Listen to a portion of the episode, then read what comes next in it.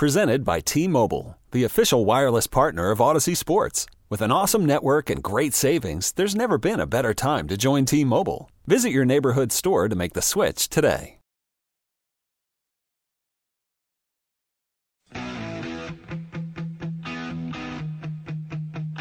WGR Sports Radio 550. I'm not gonna stand here, present some egghead scientific argument based on fact. I'm just a regular dude. I like to drink beer, you know, I love my family. Rock, flag, and eagle, right, Charlie? He's got a point. No, he doesn't. See, Charlie? These liberals are trying to assassinate my character. I can't change their mind. I won't change my mind, because I don't have to. Because I'm an American. I won't change my mind on anything, regardless of the facts that are set out before me. I'm dug in, and I'll never change.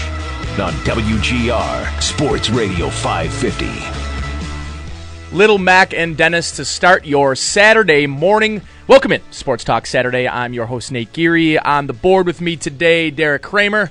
Welcome in, my good good friend. Thank you for that uh, always sunny uh, open.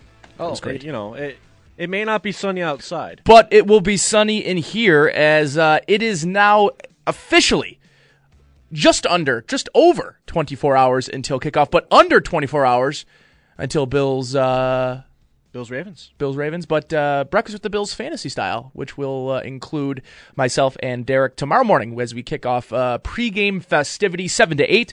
Uh, we'll bring you the uh, the latest in fantasy football talk and relates to uh, the Bills Ravens matchup. So should I address this elephant in the room now? I think we might as well do it right off the bat. We'll do it right off the bat. There's an article on WGR 550, the Stardom Situm. It's written by me, yours truly, Derek Kramer. And I have to say, I'm sorry. because, wow, did that Thursday night go terribly wrong. I am, oh boy. That but you know was- what? It went terribly wrong, but really just in one aspect. Not in one aspect. All right, two. There were two players there that were sits of the week based on the positions of running back and wide receiver. Ryan Gates and I on the nightcap just before that Thursday night game, we went into a little detail about it. And my sit of the week that is probably the most prominent, CJ Anderson. Yeah. That didn't go well. At all. No. It and only because, Derek, if you remember our podcast, I don't know, it was probably a week, maybe two weeks before. I came out and I said, Derek, I think one of my sleepers. And you know, you know what it was? We were doing something where you said, Nate, would you rather take CJ Anderson and, right. and I can't remember the other player. I want to say maybe it was Cheeseburger Lacy.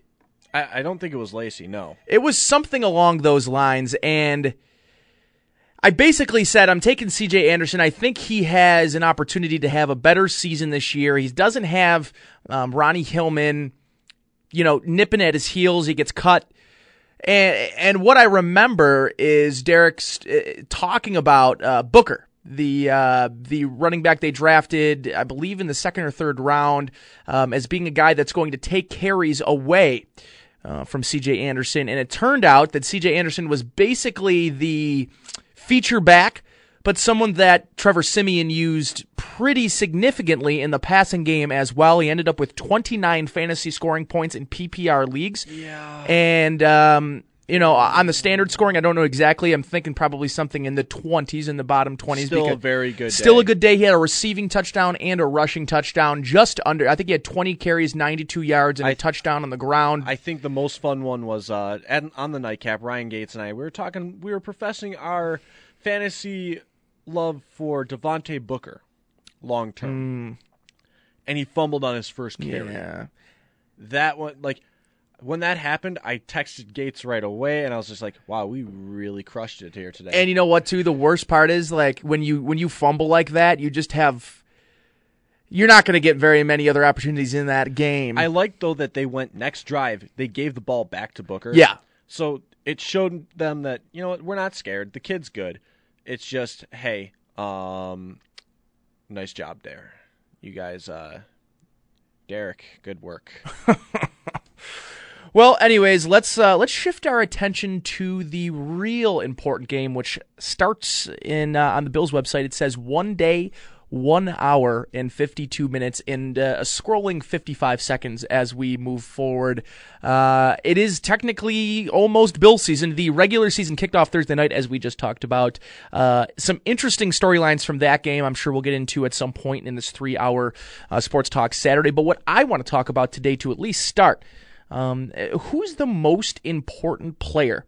for the Bills this season. And I and I'll extend the question to who's the most important player for the Bills to make the playoffs this season.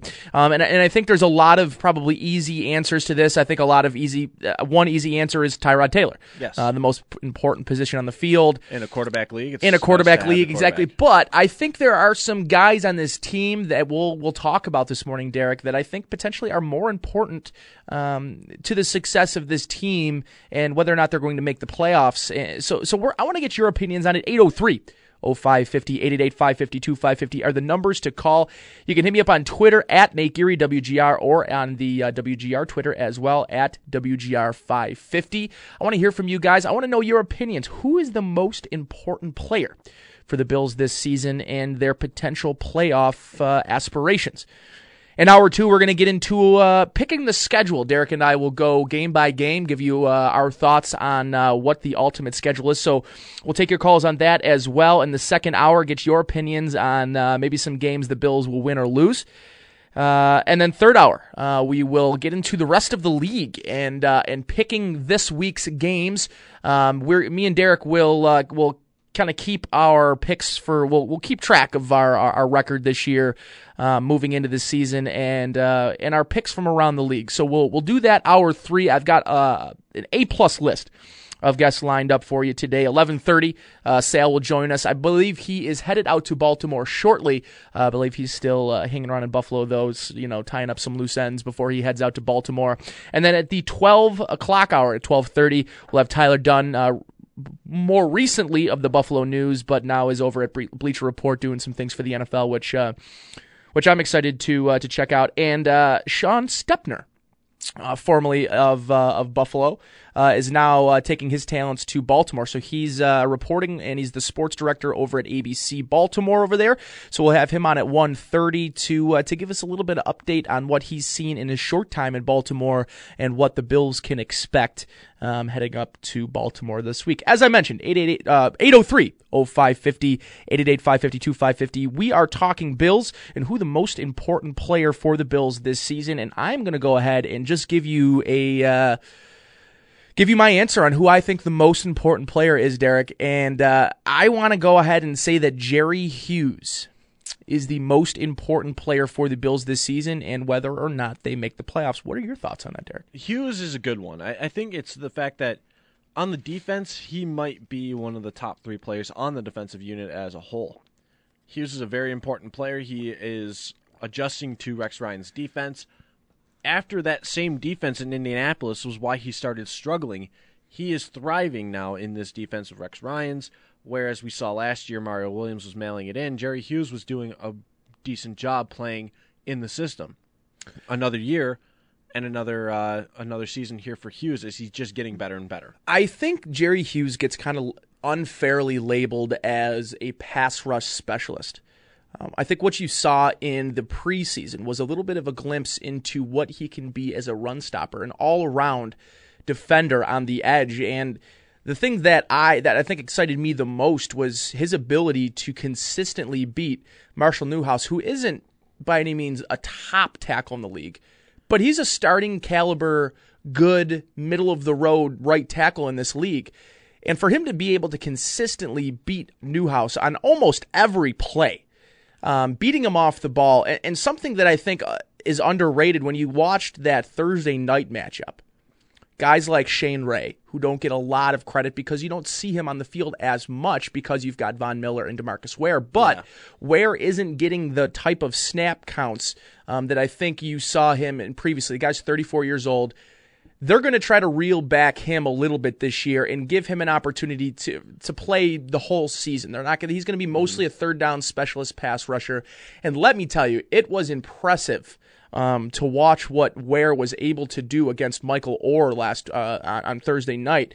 Uh, and I mean, I, I see a lot of of Ware's game, and I see a lot of Von Miller's game in Jerry Hughes and his ability to pass to rush the passer and you know what I'm worried about most is too eh, for Jerry Hughes this year is the inconsistencies that the referees seem to be calling roughing the passer penalties.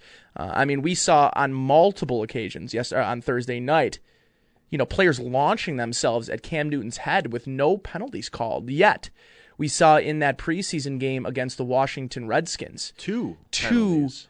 Just very poor called, very just very poor penalties, and, and I'm not going to blame either of them on Bills players, Lorenzo Alexander or, or former Bills player Kroy Biermann, but. You know, I- think the league has to figure out how they're going to call this. I understand they want to protect the players, they want to protect the quarterbacks of the most important positions on the field, but when you look, they called a lot of penalties on those low blows. And and, and I think where the league wants to go is they want to protect these quarterbacks and their concussions. And and there's just to me there's not a lot there's not a big big enough sample size of injuries that I think this league has to really kind of scale back these low blow hits because these players don't want to go high on quarterbacks. So, but now they can't go low. And I think you see now the rep, the repercussions of players being scared to go low and they would rather just go high on a quarterback. And now that those penalties aren't being called on those high hits there's more incentive to say, you know what, I'm not going to go low on these quarterbacks because I'm going to get called. If I go high, I'm not. We've seen one game of NFL action in the regular season. And you better bet based on the reaction from fans that the refs are going to be throwing flags if you hit a quarterback high, and they might do it on even questionable hits now because of the fact that there's been a precedent set and a reaction to it.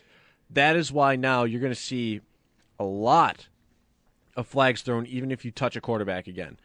We're, we're back to those days It which is, un- going to be a huge problem. It is But- unfortunate. But It- going back to Hughes, because this is where we were on this before we went off the rails a bit. Going back to Hughes, the people that say that he's a pass rush specialist, pass rush specialists, they get taken off the field. Hughes is every down, every down, every play, creating some sort of a nuance.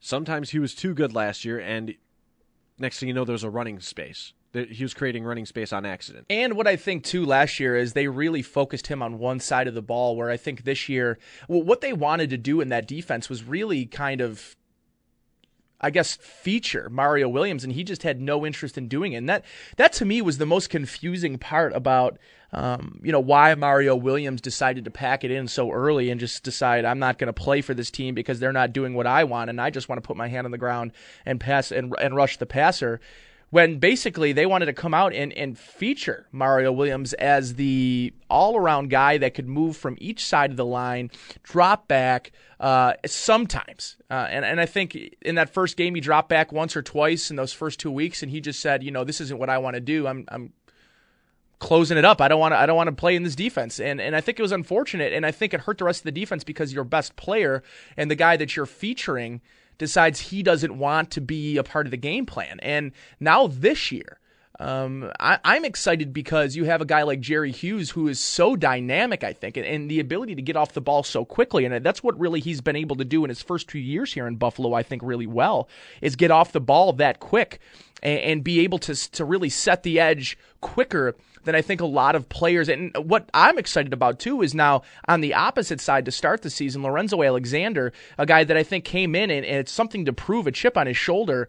Another guy that's very quick off the line of scrimmage, and, and I was excited to see. I thought he had a very good preseason, Lorenzo Alexander, someone that I think is going to complement Jerry Hughes on the other side very well. I'm not going to go that far with Alexander, but Rex Ryan's smart. He's going to go ahead and say, guess what, Lorenzo Alexander? You're going to be facing the left tackle. Why? Because, sorry, that's just how it's going to go.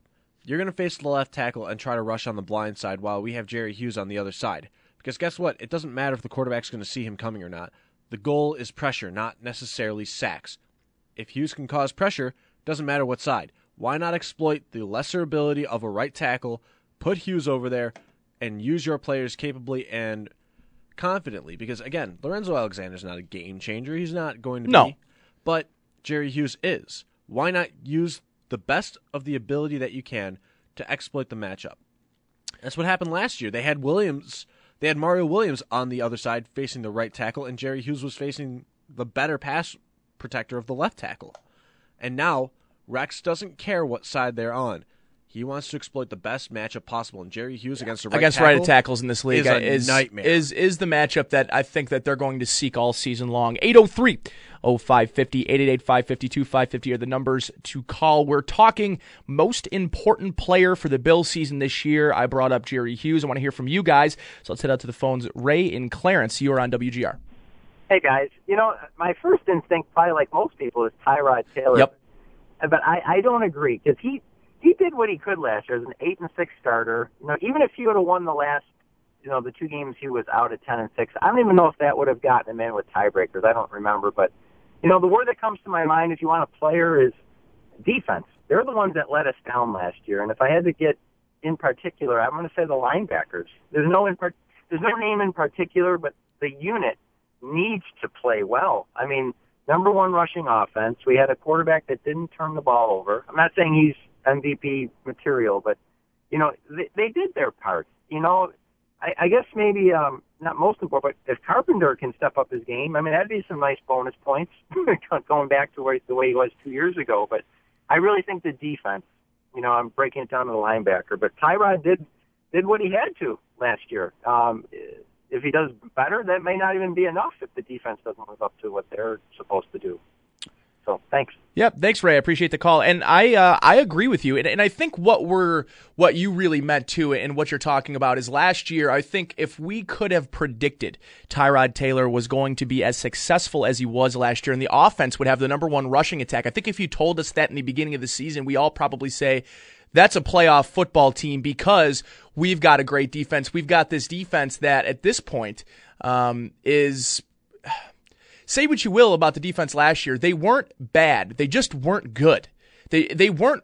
They took a significant step back, and I think in a in a league in a year that I think we were really expecting them to to step up and be the be that defensive unit that I think we saw them being under Jim Schwartz, and then you thinking, well, now we bring in a Rex Ryan defense, and we're we're thinking, wow, this could be the number one unit in the league. We've got Mario Williams, and and then things didn't happen the way that I think we all expected them to happen. And then some injuries happen. You lose Kyle Williams pretty early in the season. And to me, that's another guy that we need to talk about as being a very important player to this defense is Kyle Williams. But Ray, I, I think I agree with you a lot because if this defense can just be slightly better, if they can be uh, the 11th, the, the 10th, 11th best unit in the league, and just have this offense be the same as they were last year and they don't get any better. I think that this team has the ability to be a playoff team when all their units are are kind of firing on all cylinders. And another unit you have to talk about that I think is important, and you mentioned a little bit with Dan Carpenter, is the special teams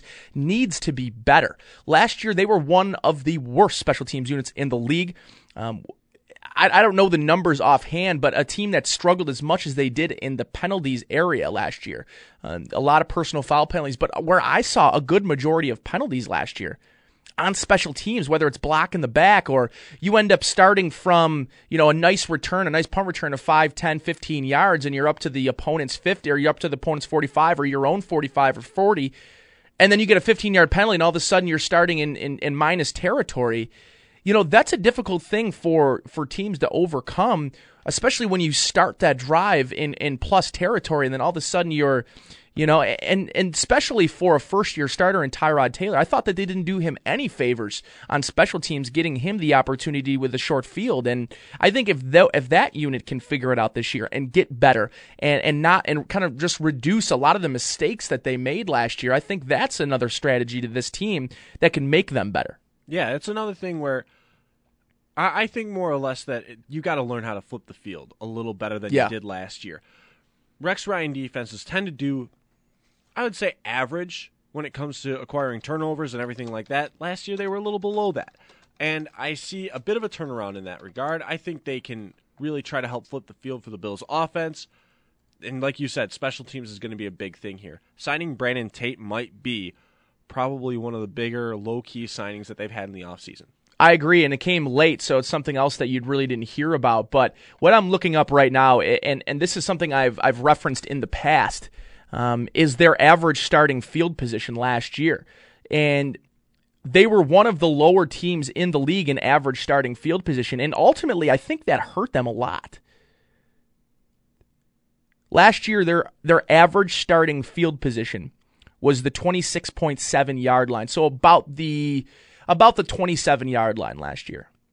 When you think about it, if you're, if you're basically starting each drive from the 26, they didn't return very many kicks last year. Uh, the league has kind of moved away from having the return game be any aspect, be, be have any role in the game. So if you think about it like this, if they started at the 20 a whole bunch last year, they didn't have very many drives starting in plus territory. Their opponent's average starting field position last year was the 28, so almost a full yard ahead of them. Now, I don't see that really being the, the issue that they had last year, but uh, there's no doubt that starting at your own 26 yard line isn't isn't going to make anything easier for an It's offense with not- his first year starting quarterback. It's not no, ideal. It can it be done? Absolutely, but it's just not ideal. You want to have more drives that start in better territory because now the 26 yard line is just one back from a touchback every drive this season. what I'm going to look at right now is the Super Bowl winning champion Denver Broncos and see where their average starting field position was last year. I'd Mm-hmm. be interested. I'm going to be interested to see where they were. Well, while you while you do that, I will announce my player that I feel is Oh, yes. the most important to this season, and I think that's Aaron Williams and the health of Aaron Williams. That's a While Ed Reed helps with all of the communication, you saw how quickly that defense went downhill in terms of communication and getting the message across to the entire defense after he was injured in Week Four against New England. I mean, not even close. Excuse me, not Week Four. He get he he was out after. Derek. This is going to second week. surprise you. It surprised me when I looked at it. Mm-hmm. The Denver Broncos' average starting field position was actually their own 25, less than the Bills. The defense though was on another level. Think about this though: the opponent's average starting field position, the 30. Their defense was That that that to me Their defense think was otherworldly. That's a last year. ringing endorsement of their defense. The fact that they had one of the worst starting field positions for their opponents in the league, yet they're maybe considered, I- and I think you have to consider the Denver Broncos defense as one of the best of all time. You got to remember, Peyton Manning, up until Week 17, led the league in interceptions. Yes. despite not playing a full season. Mm-hmm. So of course you're going to have a bunch of short fields in that case. That's true. I The didn't think about that. defense- Yeah. The defense did very well there in Denver. I- are we asking for Buffalo to be Denver? Absolutely not. We know we have an offense that's much more capable. However, a nice little shot in the arm would be nice. It would be, and it, I, what it is is it's just it's an added benefit of having when you have a great running game. If you can start in plus territory on more drives than not, you're going to be successful, and especially when you have a kicker like Dan Carpenter. I mean, say what you will in his inconsistencies in his PAT game last year. Let's let's point out that I will Dan, say this. Dan Carpenter didn't struggle in field goals. No. he struggled in the PAT aspect of the game. and I'm going to say this to every caller because I, I screen calls. And I'm going to say this for my sake, for Brayton's sake, for Ryan's sake.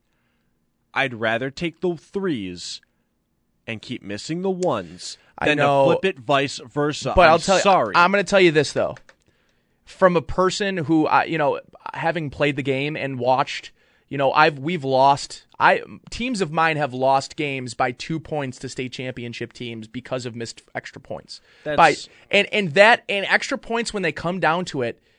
And and this is a league now that I think more of the risque coaches are starting to turn to that two point conversion more. But at the end of the day, you've got to hit those extra points. You need you need to hit 95% of your extra points every year. And Dan Carpenter struggled in that aspect, but where Dan Carpenter is great is that 50 plus, that 50 to 55 area. That's going to be something I think is important going into the season is he, can he continue the success he's shown in the offseason? All right, 803 0550, 888 552 550. The numbers to call. Sal Capaccio joins me next. Uh, we'll get his opinion on who he thinks the most important player for the Bills this season. We'll also get his uh, his thoughts on some of the roles that uh, key players like Greg Salas and uh, and Reggie Bush will be playing this year. So Sal Capaccio joins me next on Sports Talk Saturday. I'm Nate Geary. This is WGR.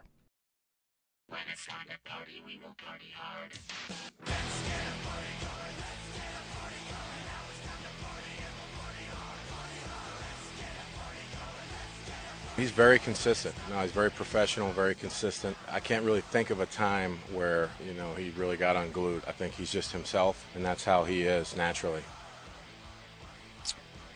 All right, welcome back into Sports Talk Saturday. I'm your host, Nate Geary, on the board. As I mentioned before, Derek Kramer now. We are going to head out to the AT&T hotline where we got our Bills beat reporter Sal Capaccio standing by. Sal, how you doing today? Good, good. Ready to uh, hit the road to Baltimore. Yeah, ready to get this stuff going. I'm with you, Sal. Uh, Sal, this morning we started off by talking about who the Bills most, like who the potential most important player is for this season, um, and and ultimately who's going to be the most important for their success and potentially making the playoffs. So I wanted to ask you who you, who we thought. I said uh, I said Jerry Hughes. And Derek said Aaron Williams as two important players, but I wanted to get your opinion. Who do you think is the most important player for the season?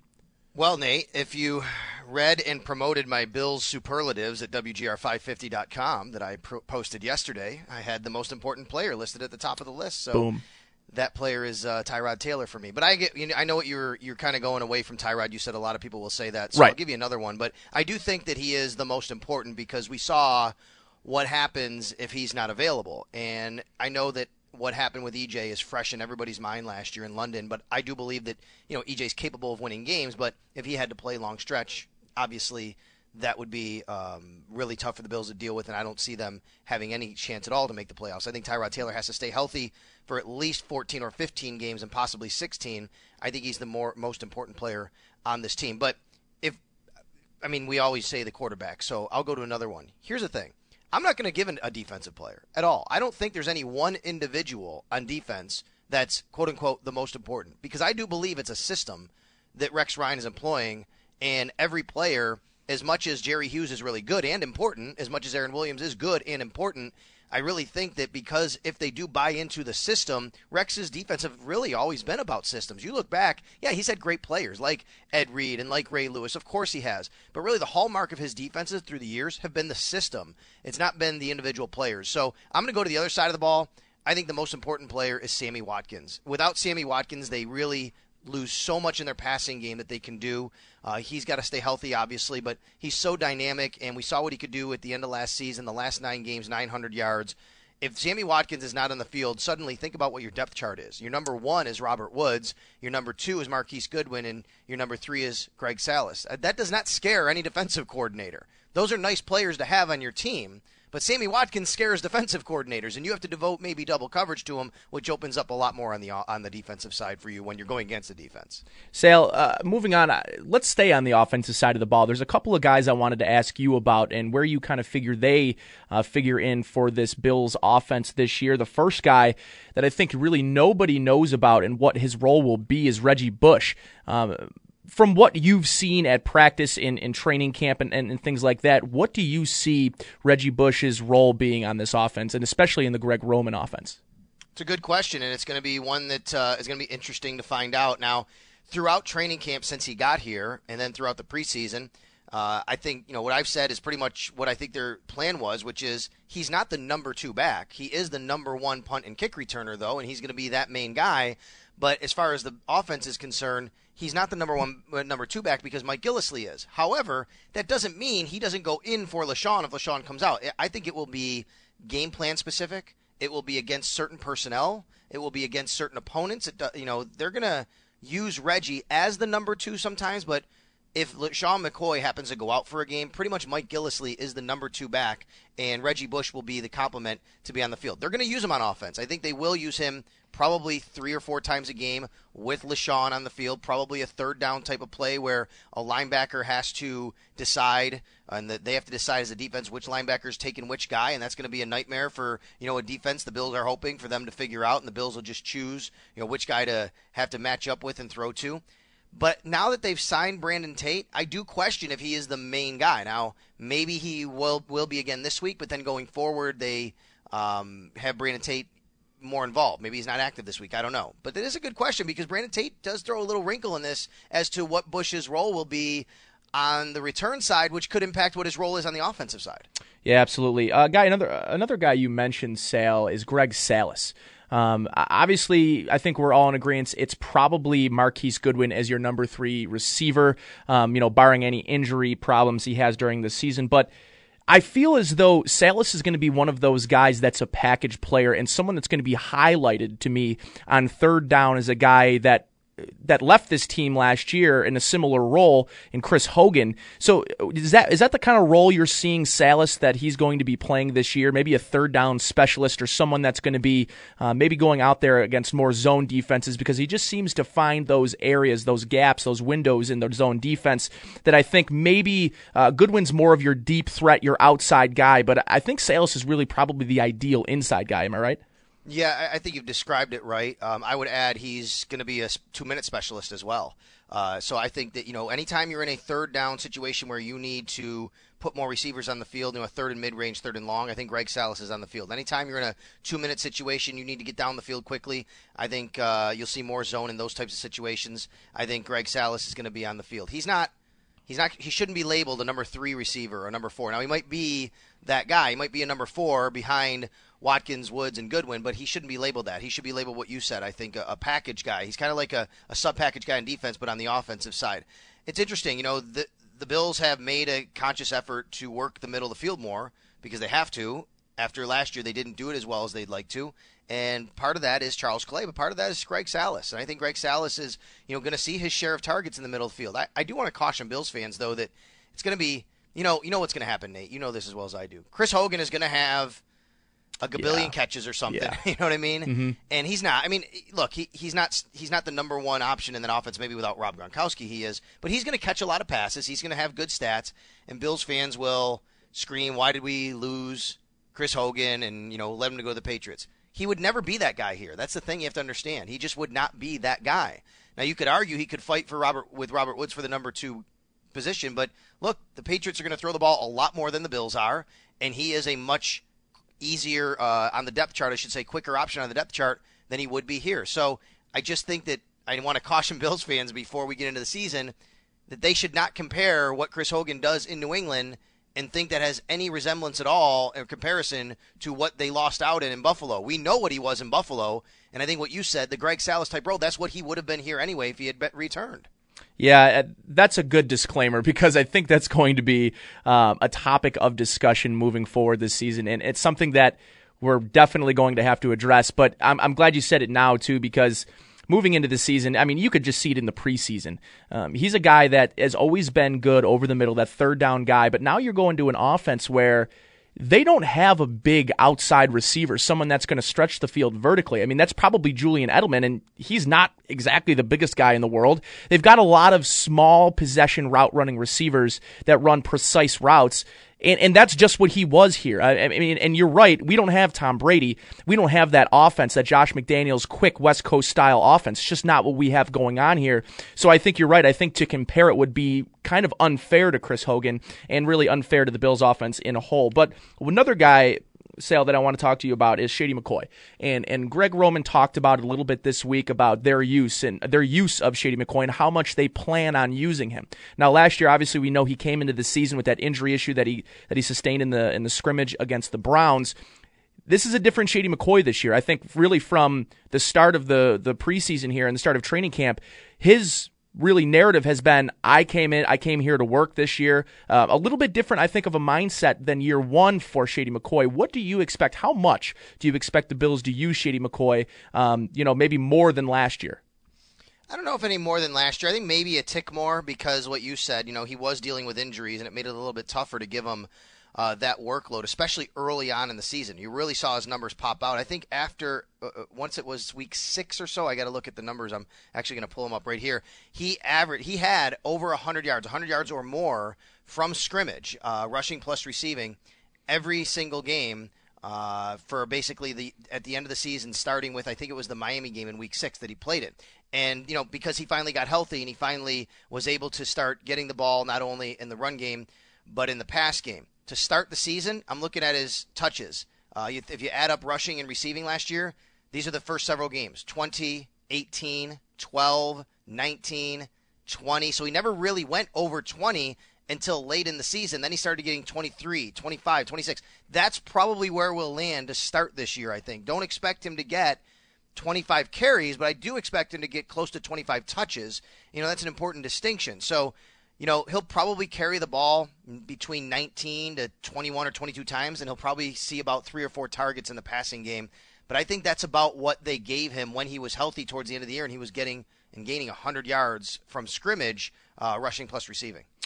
Sal, let's move to the other side of the ball, the linebacker rotation. Uh, I think it's safe to say Brandon Spikes has, ki- has finally kind of got his feet under him in this defense um, and what he'll be able to do and his ability to sort of be the quarterback of that defense. I think we know that Preston Brown's ultimately that guy, but you know, Spike said it himself. He needed to kind of get back in football shape, game day shape. You know, do we feel that he's there, and is he going to be a pretty key contributor on rundowns, or is this really Zach Brown's?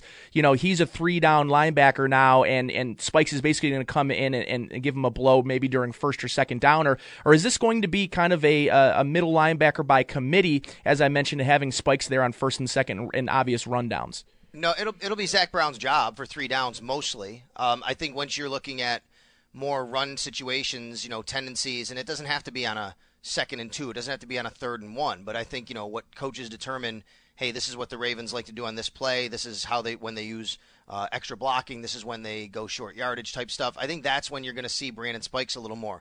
But you know he'll be on the field sometimes in passing downs, and that shouldn't scare Bills fans necessarily. He was two years ago when he was here. Doesn't mean that he's covering backs out of the backfield down the field. You can drop him in zones and things like that. Um, he was on the field in some pass plays during the preseason. He he looked okay. He's not a guy that's going to necessarily kill you unless again he gets matched up in an area in a spot where you know it really looks like a team could take advantage of him. But I, I think you're going to see Zach Brown mostly. He'll he'll eat up most of those snaps. The thing about Brandon Spikes you have to remember is though you know, with the way this is now, he could actually he could fill in for Preston Brown and be a true Mike linebacker, or he could fill in for Zach Brown and still be the Mike, and then you just make Preston the Will. Now that's not ideal necessarily, but that's pretty much what you could do. So he is a Mike. He's not a Will, but Preston Brown could kind of play both sides. He has done that in his career. Whereas you know you don't really want Zach Brown playing. He's only one guy. He's a will. So I think at least it gives you some flexibility to have those three guys. And of course, the loss of Reggie Ragland really hurt you. You didn't have to go out and get Brandon Spikes necessarily. You had Zach Brown in there as that guy, and I think that's a better situation to have a guy coming off the bench who could be your third down linebacker to cover and things like that.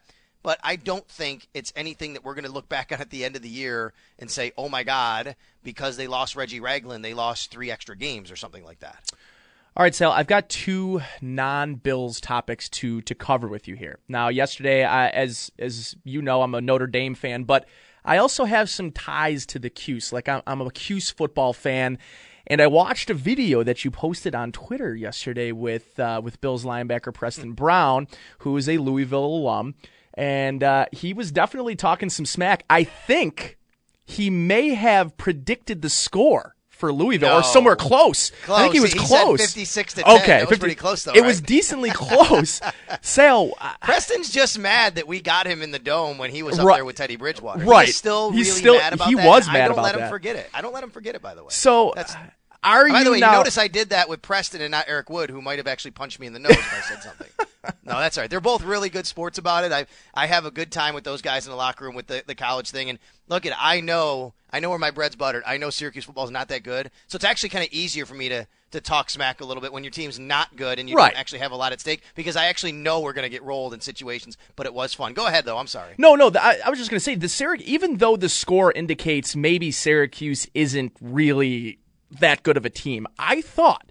Now, I, I think it's more of an indicator of how good that Louisville team could be. I mean, they looked. That quarterback I- is amazing. They had 21 points with 10 minutes in the first quarter remaining. I'm thinking, holy cow, they might put up 70. And I look on the other side of the ball. Syracuse never really it. They didn't like seem scared. The moment didn't seem too big for them. A young quarterback, but. What do you think this Syracuse team is going to look like for the rest of the season? I, I think this is a team that can win some ball games in the ACC. Well, they're going to be fun to watch. I think that's the coolest part. Think because it's been a long time since it's been actually fun to watch games in the Carrier Dome. Now they might get up, they might give up 40 or 50 points a game or 62 like last night, but they're going to score a lot of points on offense. They're going to be up tempo. They have talent, and they have a really good coach who I like in Dino Babers, who came from Bowling Green. And in case people don't know, he's off the Art Briles Baylor tree as far as offense is concerned, and that's why he is doing the things that he does. It's very tough to defend. When I was going to school there, Nate, in the in the early '90s, Syracuse really took advantage with Coach Pasqualoni. He recruited a lot of speed out of Florida. We had a lot of Florida kids in the roster. They had some kids from Georgia, those states that play football year round. You get a lot of speed from. He recruited a lot of those kids, and that's what you need in that dome.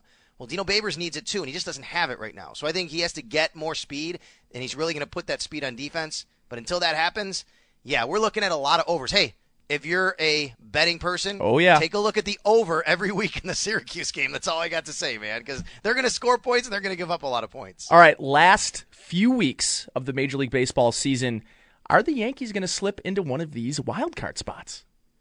I don't want to say that they are because I just can't believe that they're where they I- are right now, and I don't want to with you. I- I- I- mean, it's crazy. What a run! They were they were 500 at the All Star break. Are they 10 games over now? I have Yeah. to look at the actual record. I think they are. I think they're 10 games over right now, and one game out of a wild card spot. Yep. Um, let me look right here. 75 and 65. Yep. One game out. Chasing Detroit, Baltimore. I mean, they're tied right there for that, that second spot. Only game. They're a, what? They're two losses behind Toronto in the loss column. Yeah, that's what I'm saying. They they have an opportunity to take the East, which is just to me. amazing. I don't le- think they'll take the East. Either do I. I think too it's too difficult. Right. Still, still too tough.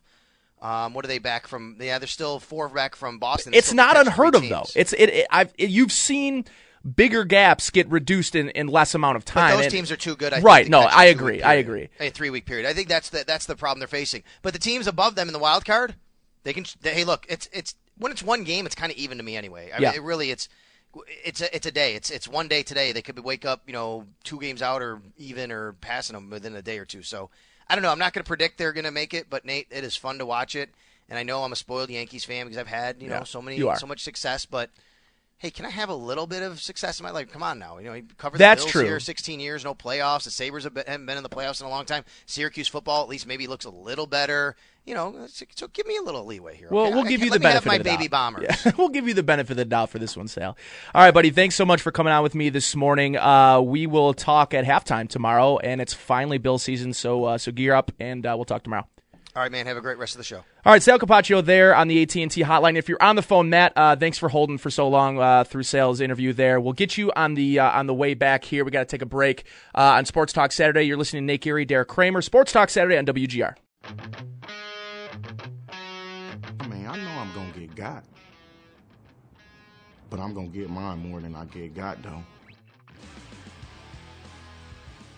a classic Marshawn Lynch liner there from uh, from our board op and uh, resident fantasy football guy, I guess we'll call you, uh, Derek Kramer. You can never not. You can. You know I'm gonna impossible. get mine because I'm gonna get got. You know I'm going to get mine more than I get got though.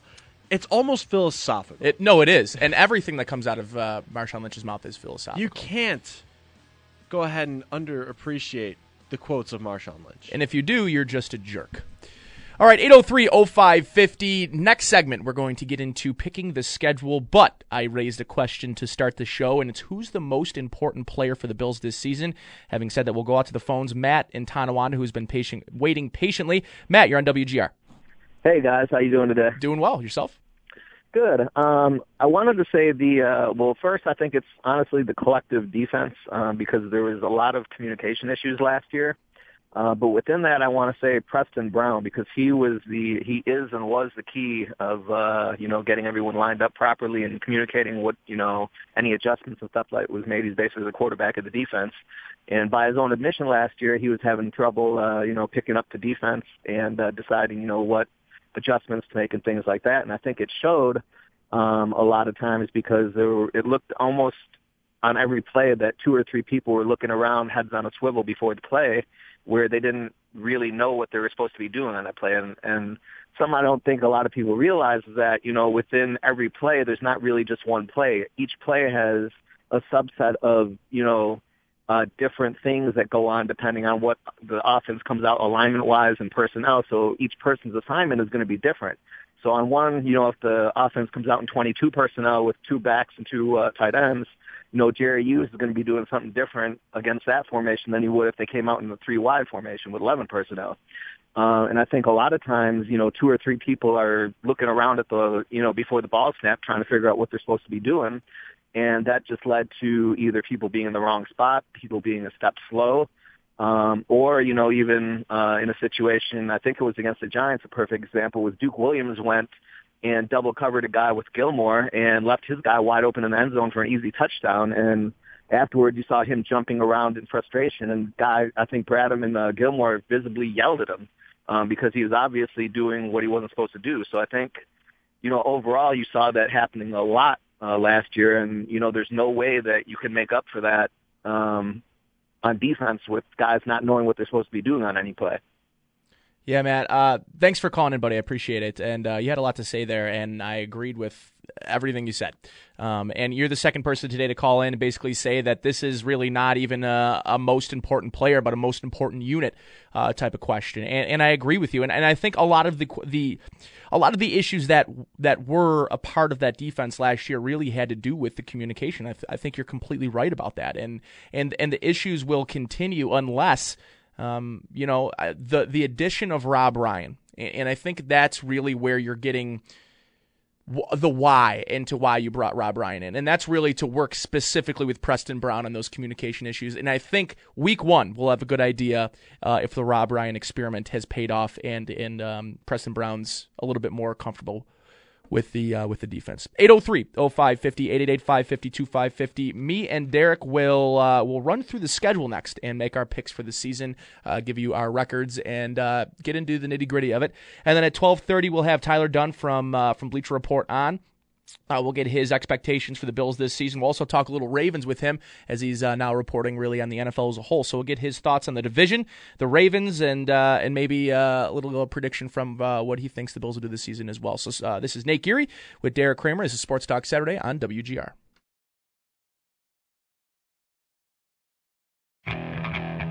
Okay, picture this: it's Friday afternoon when a thought hits you.